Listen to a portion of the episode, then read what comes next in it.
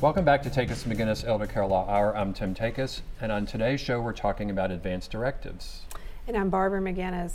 To conclude this episode, we're going to be talking with a nurse practitioner from hospice and how does advanced directives change once you're on hospice care. Welcome, Jennifer Kennedy Thank from you. High Point Hospice. Thank you. So, Jennifer, how do ho- uh, advanced directives change when someone is now in, enrolled in hospice services? Okay. So hospice is intended for people who have a life-limiting illness that we think that, you know, we're going to be in those last few months of life. And so goals change as you approach hospice care. So when you filled out your advanced care plan with your physician 10 years ago, you may not have had this illness that you have now. So when you go on hospice, a lot of times people want more of a comfort minded approach. So some of those things that are on your advanced care plan shift to more of a comfort minded. Maybe you wanted CPR then, don't want CPR now. And it's all based on where you are now with your illness and what you want when you become a hospice patient. So when you're a when you're a hospice patient, um, what forms are available, or how do you determine what that person thinks about quality of life? So there are several different forms. One form that we always go through with our hospice patients is the post form that you guys spoke about earlier, the physician order for scope of treatment. Mm-hmm. And it's going to outline what you want about CPR. Do you want CPR? Do you not? Are you wanting comfort measures? So keep you comfortable where you are, not go back to the hospital for aggressive treatment. It's going to outline what you want about IV fluids and tube feedings, and it really serves as a guide for the hospice team moving forward. So we always go through that one.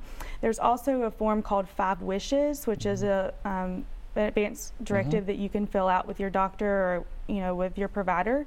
And it outlines you know what you want in greater detail in that form. And you can outline where you want to be and what you want and what music is there and all those mm-hmm. things. So you can Right. kind of go into more detail in those. Mm-hmm. So, um, do you actually help people think through some of those details and document them for the team? And Yes, absolutely. Every time we meet a new hospice patient and family, we go through that post form to talk about the risk and benefit of CPR and the mm-hmm. risk and benefit of tube feedings. Because, like you guys talked about earlier, a young man who's been in an accident who may be able to recover, tube feedings absolutely can make sense in that situation. But at the end of life, they can start to do more harm than good.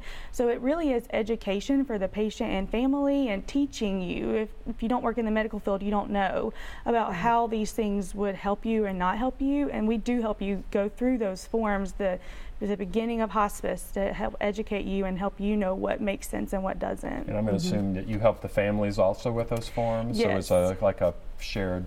Absolutely.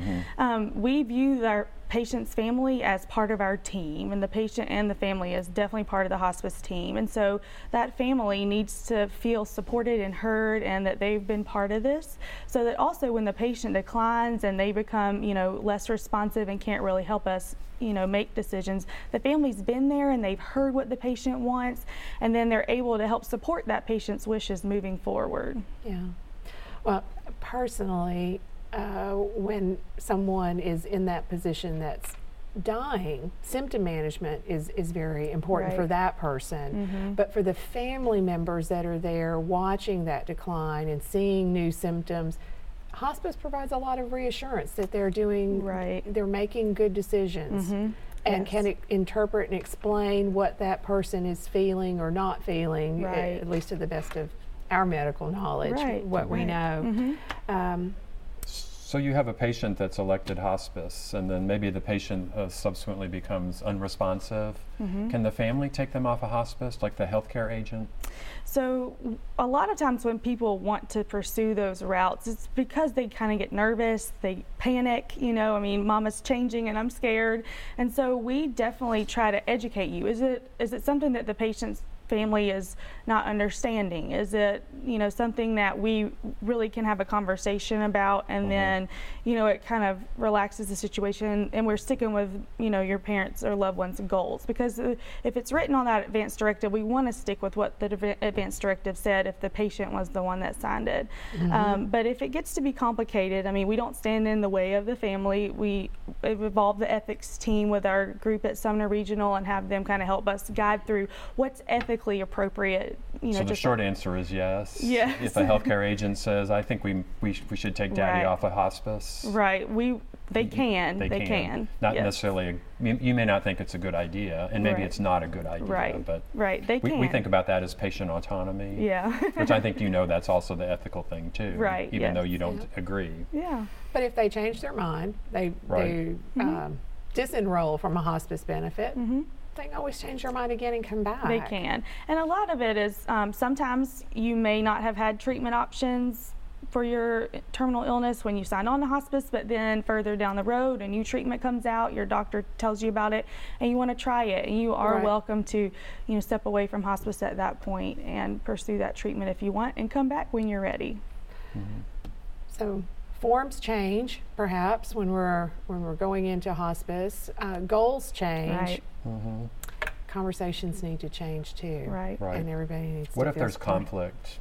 Um, let's say if one family member wants to do this, I guess you're relying on the healthcare agent. At that We point? are. They're the person that the patient has identified as the person that they trust. And so their healthcare agent's going to be that person that we go to. That's the person you're looking Mhm. for. Great.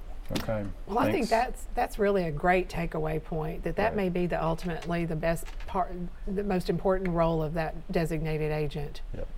Mm-hmm. Okay, let's put your All right. contact information up. All We've right. just got a few seconds left. Yeah, we want to thank Jennifer for Yeah, being here. Thank you.